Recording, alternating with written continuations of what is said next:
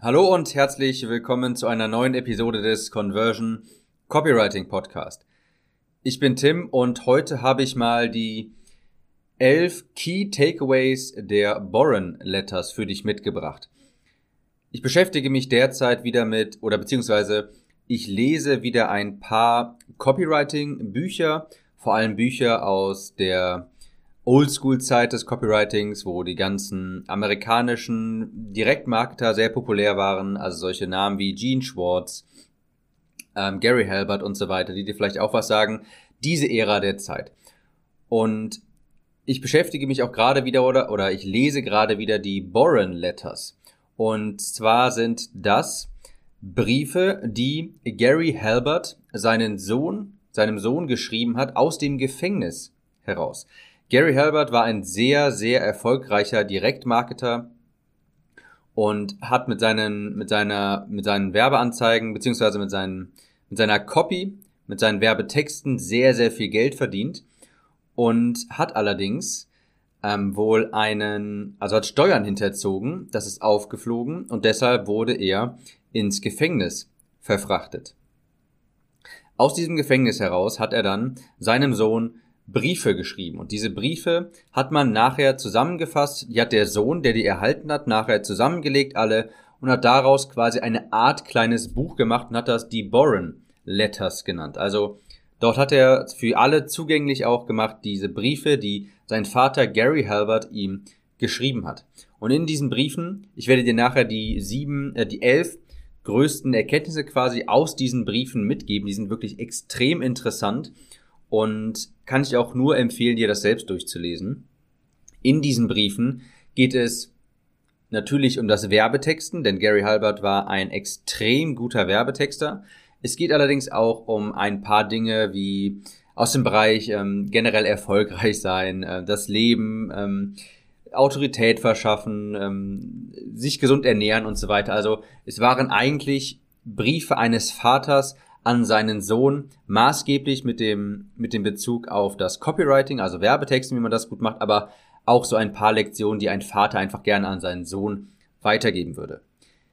Mit dieser Präambel hier quasi dafür will ich, will ich jetzt auch direkt schon mal einsteigen in die elf Key Takeaways, also die elf größten Erkenntnisse dieser Boren Letters. Und ich werde hier maßgeblich auf den Bereich Werbetexten eingehen, aber auch hier und da ein anderes kleines Insight ähm, dir mitgeben. Aber wie gesagt, ich empfehle dir auch, dir selbst diese Boron Letters durchzulesen. Die kannst du ganz einfach googeln. Boron Letters, B-O-R-O-N Letters und dann findest du sie auch online. Also, der Anfang, der erste Takeaway, der erste Insight ist, achte auf dich selbst.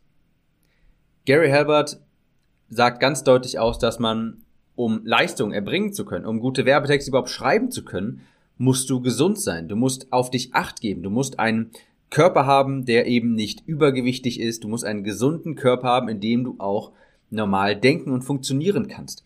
Und er sagt ganz besonders, dass er jeden Tag eine Art Training absolviert, dass er das in einer Routine macht.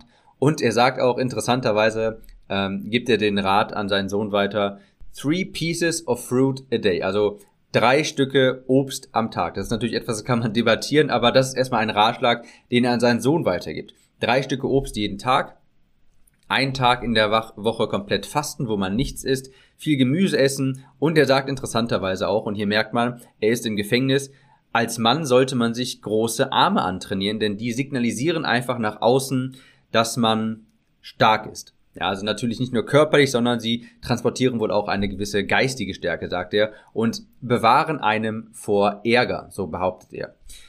Gary Halbert sagt unter anderem auch, man solle jeden Tag sogenannte Roadwork machen. Und Roadwork, das ist nichts mehr als eigentlich jeden Morgen eine gewisse, also eine gewisse Sportroutine zu haben. Roadwork bedeutet, er ist rausgegangen, Gary Halbert, und ist dann die äh, Straße auf und ab gelaufen und so weiter. Und das hat er als Roadwork bezeichnet, ist aber nichts anderes als Sport quasi. Er sagt im Grunde, ein unförmiger, dicker Körper zeigt der Außenwelt, dass derjenige, der diesen Körper hat, keinen Selbstrespekt hat und andere werden ihn auch nicht respektieren und er selbst wird sich selbst auch nicht akzeptieren und daher auch keine guten Werbetexte schreiben können, weil er ständig von Selbstzweifeln zerfressen ist. Das ist so ein großer Takeaway, den ich mitgenommen habe. Der zweite, und hier gehen wir jetzt in den Bereich Copywriting auch schon rein, der zweite lautet, Geld kommt, wenn du enthusiastisch bist, wenn du eine Leidenschaft für etwas empfindest. Gary Halbert sagt, du solltest schon dich für das interessieren, worüber du da schreibst. Für das Projekt, das du angehst, solltest du eine inhärente Leidenschaft besitzen. Du solltest enthusiastisch dafür sein. Denn nur so kannst du auch wirklich die tiefgreifenden Benefits und Painpoints ansprechen, die den Markt wirklich bewegt. Und er sagt übrigens auch, dass Leidenschaft beispielsweise ein besserer Indikator für die Qualifikation für jemanden ist. Er sagt, wenn du jemanden einstellen möchtest, dann achte nicht auf die Schulnoten oder sowas, sondern achte darauf, ob diese Person leidenschaftlich dabei ist, ob sie enthusiastisch ist, ob sie auch ein Interesse an dem hat, was du da machst. Der dritte Punkt ist, studiere den Markt. Nicht so sehr das Produkt, die Techniken, was auch immer, was dahinter steht, die Funnels oder sowas, sondern studiere den Markt. Das ist ganz wichtig. Denn Gary Halbert sagt auch, du kannst Verlangen nicht erschaffen, sondern nur ein bestehendes Verlangen auf dein Produkt lenken. Das heißt, ein bestehendes Verlangen ist beispielsweise das Verlangen weniger zu wiegen. Und du kannst nur ein bestehendes Verlangen nutzen und auf dein Produkt lenken. Du kannst nicht ein neues Verlangen des Marktes erschaffen. Er sagt, dass der Markt kauft. Der Markt kauft. Ohne Markt verdienst du kein Geld. Also finde heraus, was der Markt will und gib es ihnen dann. Er sagt dazu, werde ein Student der Realität. Das heißt, beobachte in der Realität, was hat der Markt für Probleme und dann gibst du dem Markt einfach eine Lösung für diese Probleme. Er gibt auch noch den Hinweis, suche nach hungrigen Märkten. Frage dich, wer will unbedingt kaufen, wer hat ein ganz brennendes Interesse an einer bestimmten Problemlösung. Gary Halbert sagt, dass der Nummer eins der Nummer eins Faktor für eine erfolgreiche Werbeanzeige, für eine erfolgreiche Werbekampagne ist es, einen hungrigen Markt zu finden. Das ist quasi die Priorität Nummer eins. Also Takeaway Nummer drei, studiere den Markt. Insight Nummer vier ist, ignoriere, was Menschen sagen und achte darauf, was sie kaufen. Hier ein Zitat aus den Boron Letters. People don't always put their money where their mouths are, but they always put their money where their true desires are. Also Menschen sagen zwar häufig, dass sie etwas Bestimmtes gerne kaufen würden, aber in der Realität machen es dann trotzdem nicht. Aber sie werden immer etwas kaufen, wo ihr wirkliches Verlangen liegt. Man kann das auch so über, übersetzen, Menschen wählen mit ihrem Geld, nicht mit der Stimme. Es ist irrelevant, was Menschen behaupten wenn sie sagen, oh ja, das würde ich kaufen, wenn es sowas auf dem Markt gibt. Das ist erstmal egal. Basierend auf diesem Feedback kannst du nicht wirklich herausfinden, ob ein Markt ein bestimmtes Produkt haben möchte. Denn Menschen wählen nicht mit ihrer Stimme, sondern mit ihrem Geld. Wenn du herausfinden willst, ob Menschen ein wirkliches Interesse an einer Problemlösung haben, dann schaust du nicht, was die Menschen sagen würden, sondern ob sie wirklich auch für diese Problemlösung Geld ausgeben, ob sie wirklich wirklich dir etwas überweisen würden dafür. Ob, wenn sie sagen, dass sie das tun würden, das bringt dir noch nichts. Sie müssen wirklich mit ihrem Geld wählen, nicht mit der Stimme. Der nächste Takeaway ist, erzeuge Intimität mit dem Leser, indem du ihn sagst, wo du gerade bist, was du machst, indem du einfach sehr persönlich bist. Und das, dieses Prinzip benutze ich tatsächlich auch sehr häufig, gerade in E-Mails. Ich habe sogar vor, letzte Woche sogar noch, als ich meinen wöchentlichen Newsletter an meine Liste geschrieben habe, habe ich genau an dieses Prinzip gedacht und es auch angewandt. Ich habe ein Bild von mir gemacht, wie ich im neuen Starbucks in Köln sitze, einen Kaffee in der Hand habe und ein wenig an meinem neuen Buch schreibe. Und genau das habe ich den Leuten auch gesagt. In der E-Mail habe ich angefangen mit, ich sitze gerade im Starbucks und äh, schreibe gerade ein wenig an dem neuen Buch und habe darunter ein Bild von mir auch eingefügt.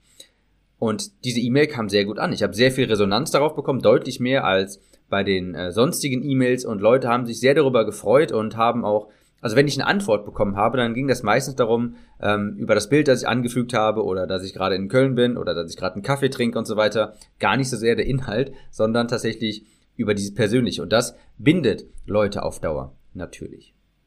Also erzeuge Intimität mit dem Leser, indem du ihm sagst, wo du bist, was du gerade machst, indem du einfach persönlich auch bist. Takeaway Nummer 6 ist, verwende Copywriting Frameworks. Ganz besonders AIDA, das auf dieses geht Gary Halbert in den Borrow Letters ein. Verwende diese Copywriting Frameworks. Falls du gerade nicht weißt, was das genau ist, das sind quasi Rezepte, um einen Werbetext zu erstellen.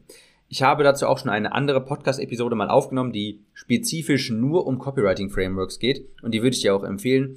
Äh, tut mir leid, ich weiß gerade leider nicht, welche Nummer das ist, aber die solltest du dir auch unbedingt anhören. Ein Framework, das ist, wie gesagt, ein Rezept. Und wenn du dich daran hältst, dann bekommst du eine zumindest halbwegs gute, brauchbare Werbeanzeige schon mal, einen guten Werbetext. Er verwendet hier das Beispiel AIDA. Das steht für Attention, Interest, Desire, Action. Das hast du mit Sicherheit auch schon mal gehört. Das bedeutet, wenn du einen Werbetext schreiben möchtest, dann beginnst du damit erstmal Aufmerksamkeit zu erzeugen, dann ein Interesse zu wecken, ein Verlangen zu wecken und am Ende noch eine Handlungsaufforderung auszusprechen. wenn du dich an dieses grobe Rezept hältst, dann bekommst du eine schon mal brau, also dann kannst du damit Werbetexte schreiben, ohne wirklich viel Ahnung von Werbetexten haben zu müssen. Natürlich, ein richtiger Werbetexter, der das schon lange macht, der wird eine sehr viel bessere Conversion erzielen, aber nichtsdestotrotz kannst du mit dieser Art Rezept eine Werbebotschaft erschaffen, die schon mal eine Grundconversion erreichen wird. Ich verwechsel, ich, ähm, ich beschreibe das immer ganz gerne mit dem Apfelkuchenrezept.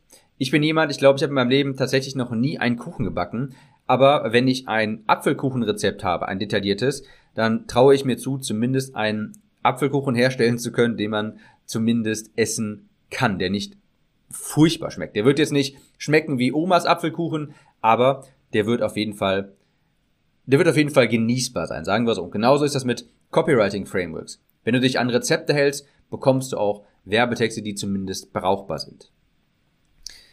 Takeaway Nummer 7 ist Copy Cosmetics. Das bedeutet, wie ist deine, wie sind deine Werbetexte gestaltet? Gary Halbert sagt zum Beispiel, dass sehr große Texte, Textblöcke sehr einschüchternd wirken und Menschen sofort weiterblättern, wenn sie so etwas sehen. Wenn sie, wenn sich deine Werbetexte über 12, 13, 14, 15 Zeilen erstrecken, dann ist sofort ungelesen, kommt dieser Eindruck hoch, boah, das ist jetzt so viel Information, das will ich jetzt nicht lesen. Und deshalb ist es wichtig, auf den ersten Eindruck einen sauberen, einfachen Look zu haben. Einfach zu signalisieren, dass das jetzt nicht sonderlich anstrengend wird, das zu lesen. Und das erreichst du, indem du zum Beispiel Blöcke von, von Text aufspaltest, das, indem du auch viele weiße Fläche benutzt, also nicht die Werbetexte nicht zukleisterst und all den möglichen Raum ausnutzt, sondern einen ganz normalen, sauberen Eindruck, der nicht abschreckend wirkt. Takeaway Nummer 8 ist, schreibe gute Werbeanzeigen oder Sales Letter per Hand ab. Und das ist doch etwas, das kann ich wirklich nur empfehlen. Das habe ich auch tatsächlich sehr lange Zeit gemacht und auch schon mal in einem anderen Podcast angesprochen, dass wenn du momentan noch keine wirkliche Ahnung hast, wie du gute Werbetexte schreibst, wenn du noch keine fundierten Erkenntnisse im Bereich Werbetexten hast, dann empfehle ich dir auch, vor allem alte Werbetexte und Sales Pages per Hand abzuschreiben. Nicht abtippen, sondern per Hand abschreiben. Das macht einfach etwas mit dir. Das ist eine ganz andere kognitive Leistung, etwas per Hand abzuschreiben und ständig noch im Kopf zu prozessieren. Wenn du es jedes Mal wieder durchliest und per Hand abschreibst, denkst du jedes Mal drüber nach und analysierst das auch. Warum schreibt das jemand jetzt so? Wie ist hier die Verkaufspsychologie in diesem Abschnitt? Und das kann ich dir wirklich nur empfehlen. Wenn du deine Werbetextfähigkeiten verbessern willst, dann nimm dir gute Werbeanzeigen oder Sales Letter oder äh, wirklich so Oldschool Sales Letter, also die in Zeitungen und so weiter stehen und schreib die per Hand ab. Am besten amerikanische und am besten übersetzt du sie, während du sie abschreibst.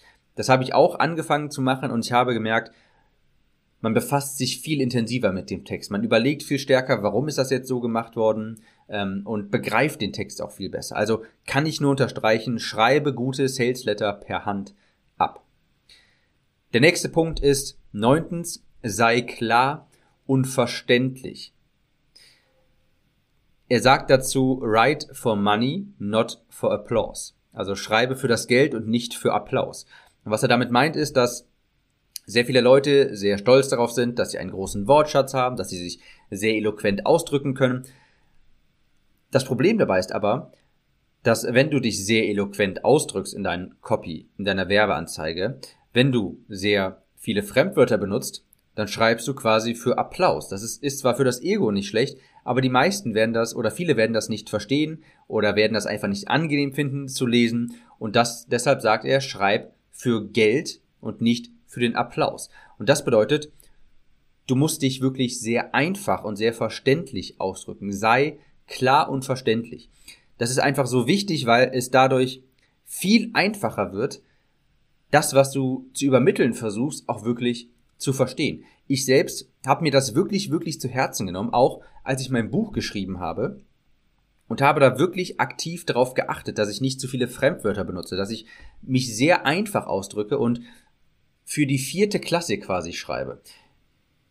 Und ich glaube auch, dass mein Buch gerade deshalb so sehr, sehr gut angekommen ist, denn ich habe sehr, sehr häufig das Feedback bekommen, das liest sich unfassbar angenehm. Das ist sehr, sehr einfach und leicht zu lesen und man kann das quasi theoretisch wie so einen spannenden Krimi in einem durchlesen, weil es sehr, sehr verständlich ist und jeder hat das auch verstanden.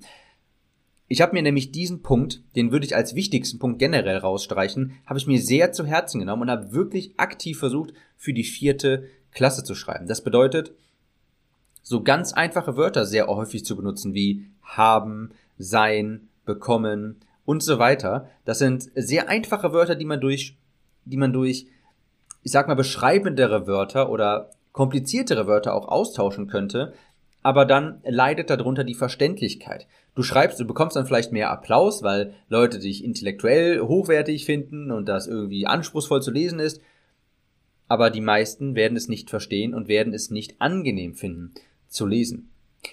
Kleiner Fun Fact, man hat auch mal einmal in einem Video ähm, analysiert beim beim äh, Präsidentschafts bei der Präsidentschaftswahl, wo Trump auch angefangen, angetreten ist, und man hat analysiert, dass seine Kontrahenten ein Sprachniveau hatten, das der siebten, achten, neunten Klasse entspricht. Also die haben sich alle nicht viel genommen, aber Trump hat sich extrem einfach ausgedrückt und hat für die dritte bis vierte Klasse quasi gesprochen, hatte ein Sprachvokabular, das, wie gesagt, nicht sonderlich ausgeprägt war, also rein theoretisch. Er hat sich nicht eloquent ausgedrückt, aber er hat sich sehr, sehr verständlich ausgedrückt. Er hat sich sehr einfach ausgedrückt und deshalb haben die Leute ihn auch verstanden und auch gewählt. Also neunter Takeaway, extrem wichtig, kann ich dir wirklich nur ans Herz legen, sei klar und verständlich.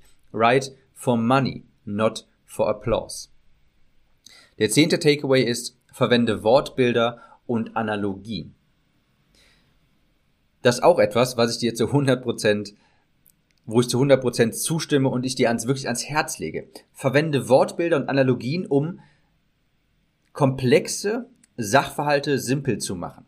Wenn du etwas durch eine Analogie erklären kannst, dann mach das unbedingt. Wenn du ein Wortbild zeichnen kannst, um etwas zu erklären, dann mach das unbedingt. Es ist deutlich, deutlich einfacher, etwas zu verstehen, wenn du ein Konzept bzw. eine Situation aus dem ganz normalen Leben herausnimmst und es darauf anwendest und daran deutlich machst. Ich gebe dir auch mal ein Beispiel. Wenn ich jetzt behaupten möchte, es ist für Krankheiten wichtig, nicht das Symptom zu behandeln, sondern die Ursache, dann ist das erstmal etwas, wenn ich dir das jetzt so sage, da hast du jetzt keinen wirklichen Grund, das zu glauben. Du verstehst das vielleicht nicht unbedingt. Wenn ich jetzt allerdings eine Analogie nehme, dann wird das deutlich klarer. Schau. Nehmen wir an, du hast einen bissigen Hund. Und dieser bissige Hund ist eine Gefahr für die Umwelt. Was könntest du jetzt machen? Du könntest das Symptom behandeln, also die Bissigkeit des Hundes, und du könntest ihn einsperren. Und damit wäre das Problem auch erstmal gelöst. Ja, du hast jetzt das Symptom behandelt. Der Hund beißt andere Leute und wenn er eingesperrt ist, dann kann er andere Leute nicht mehr beißen. Das Problem wäre jetzt also theoretisch gelöst. Was passiert aber, wenn, du, wenn der Hund wieder freikommt? Dann ist er wieder eine Gefahr für Menschen. Dann kann er andere Menschen wieder beißen. Ja, du hast in diesem ersten Szenario mit dem Einsperren das Symptom behandelt. Klar, das Problem ist vorübergehend gelöst, aber auf Dauer eben nicht. Und jetzt stell dir vor, dieser bissige Hund, wir sperren ihn nicht ein, sondern wir erziehen ihn so, dass er aufhört, überhaupt Menschen zu beißen. Wir behandeln also die Ursache für etwas, für eine Krankheit. und wir behandeln nicht das Symptom, denn das wird sich früher oder später wieder zeigen und das wird dann früher oder später wieder zu einem Problem. Aber wenn du die Ursache angehst, ja, wenn du überlegst, warum ist der Hund bissig und ihn neu erziehst, dann ist das Problem auch auf Dauer gelöst. Und durch diese Analogie jetzt gerade, durch dieses, ja, durch diese Analogie ist jetzt mit Sicherheit auch sehr viel deutlicher geworden. Jetzt, da kann man sich schon fast gar nicht gegen wehren, das zu verstehen und anzunehmen. Das heißt, auch von mir der Tipp, unbedingt verwende Wortbilder und Analogien, um Dinge zu erklären. Das ist wirklich ein, eine Art Copywriting-Geheimnis. Und der letzte Tipp ist noch, der letzte Takeaway, Takeaway Nummer 11 ist, Glaubwürdigkeit kommt von Spezifizität. Und das bedeutet, dass Menschen müssen, sind erstmal, erstmal skeptisch gegenüber Werbebotschaften. Und Glaubwürdigkeit entsteht durch Genauigkeit, indem du sehr spezifisch bist, indem du ganz spezifische Angaben machen kannst und die auch belegen kannst. Nicht irgendwie über 50.000 Euro, sondern eine genaue Zahl nennen können. 54.327,63 Euro. Das wirkt einfach direkt glaubwürdiger. Wenn du eine genaue, spezifische Zahl zitieren kannst, wenn du ein ganz genau spezifisches Beispiel hast. Also, das kann ich dir auch nur empfehlen. Glaubwürdigkeit kommt von Spezifizität. Das heißt, sei nicht vage in deinen Aussagen, sei nicht irgendwie, nicht irgendwie nur so ein weißes Rauschen produzieren, sondern wirklich eine ganz spezifische, klare Aussage geben. Und dann wirkt das auch sehr viel glaubwürdiger. Vielleicht nochmal ganz kurz im Schnelldurchlauf die elf Takeaways, die ich aus den Boron Letters gewonnen habe. Erstens, achte auf dich selbst, ja. Sei gesund, achte darauf, dass du nicht zu dick wirst und halte dich an deine Routinen. Zweitens, Geld kommt, wenn du enthusiastisch bist, wenn du eine Leidenschaft für etwas empfindest. Drittens, studiere den Markt, nicht das Produkt, also nicht zwingend das Produkt, das natürlich auch, aber vor allem erstmal den Markt, denn am Ende des Tages kauft der Markt. Such also nach Problemen, such nach einem hungrigen Markt und liefer ihnen dann die Lösung. Viertens, Ignoriere, was Menschen sagen und achte darauf, was sie kaufen, denn Menschen wählen nicht mit ihrer Stimme, sondern mit ihrem Portemonnaie. Fünftens, erzeuge Intimität mit dem Leser, indem du ihm sagst, wo du bist, was du machst, indem du persönlich bist. Sechstens, verwende Copywriting Frameworks, wie beispielsweise AIDA. Siebtens, die Copy Cosmetics. Achte darauf, dass deine Texte nicht überladen aussehen, dass sie nicht einschüchternd aussehen. Verwende keine großen, langen unaufgebrochenen Blöcke Text. Achtens, schreibe gute Werbeanzeigen oder Salesletter per Hand ab, um deine Werbetextkenntnisse zu verbessern. Neuntens, sei klar und verständlich. Write for money, not for applause. Schreib wirklich im Niveau eines Viertklässlers, denn das ist verständlich. Zehntens, verwende Wortbilder und Analogien, um komplexe Sachverhalte simpel zu machen und verständlich zu machen. Elftens, Glaubwürdigkeit kommt von Spezifizität. Das waren die elf Key Takeaways aus den Boron Letters. Ich kann dir wirklich nur empfehlen, druck sie dir aus. Ich bin auch ein sehr digitaler Mensch. Ich druck mir normalerweise nichts aus, aber es hat so eine, es hat so ein schönes Feeling irgendwie, diese, sich diese Briefe auszudrucken und durchzulesen. Das ist auch in so einer Maschinenhandschrift äh, abgetippt. Das heißt, es sieht wirklich aus wie so ein alter Brief und es hat einfach was. Druck sie dir aus, lies sie dir durch. Sie, sie sind wirklich, da ist wirklich sehr viel Gold drin. Ich habe vielleicht noch hier ein paar, wie sagt man dazu, honorable mentions, also Dinge, die es nicht in die Top 11 geschafft haben, aber die ich trotzdem interessant fand. Und zwar sagt er beispielsweise auch, du musst wirklich überzeugt sein von deinen Werbetexten. Du kannst nicht für etwas werben, wofür du, wovon du nicht überzeugt bist. Das merkt man dann in, dein, in deiner Copy. Noch ein Tipp ist, wenn du nicht weiterkommst, wechsle den Ort. Das ist bei mir manchmal auch so. Ich sitze hier im Büro dann und denke mir irgendwie, ich kann jetzt hier irgendwie mich, ich komme mental nicht in diesen Zustand, wo ich jetzt hier an meinem Buch weiterschreiben kann. Und dann nehme ich meinen Laptop, setze mich vielleicht in ein Café oder sowas und schreibe dort weiter. Das heißt, also Gary Halbert sagt auch seinem Sohn, wenn du irgendwann mal nicht weiterkommst, wenn du eine Schreibblockade hast, dann wechsle den Ort.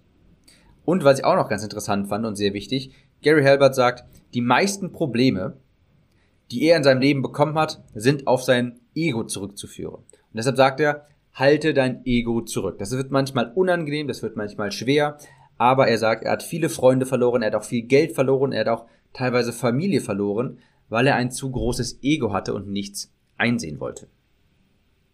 So viel also dazu. Ich hoffe, diese Episode hat dir gefallen. Glaub mir, wenn du das umsetzt, was äh, du aus diesen Borrow Letters lernst, wirst du sehr viel mehr Umsatz machen.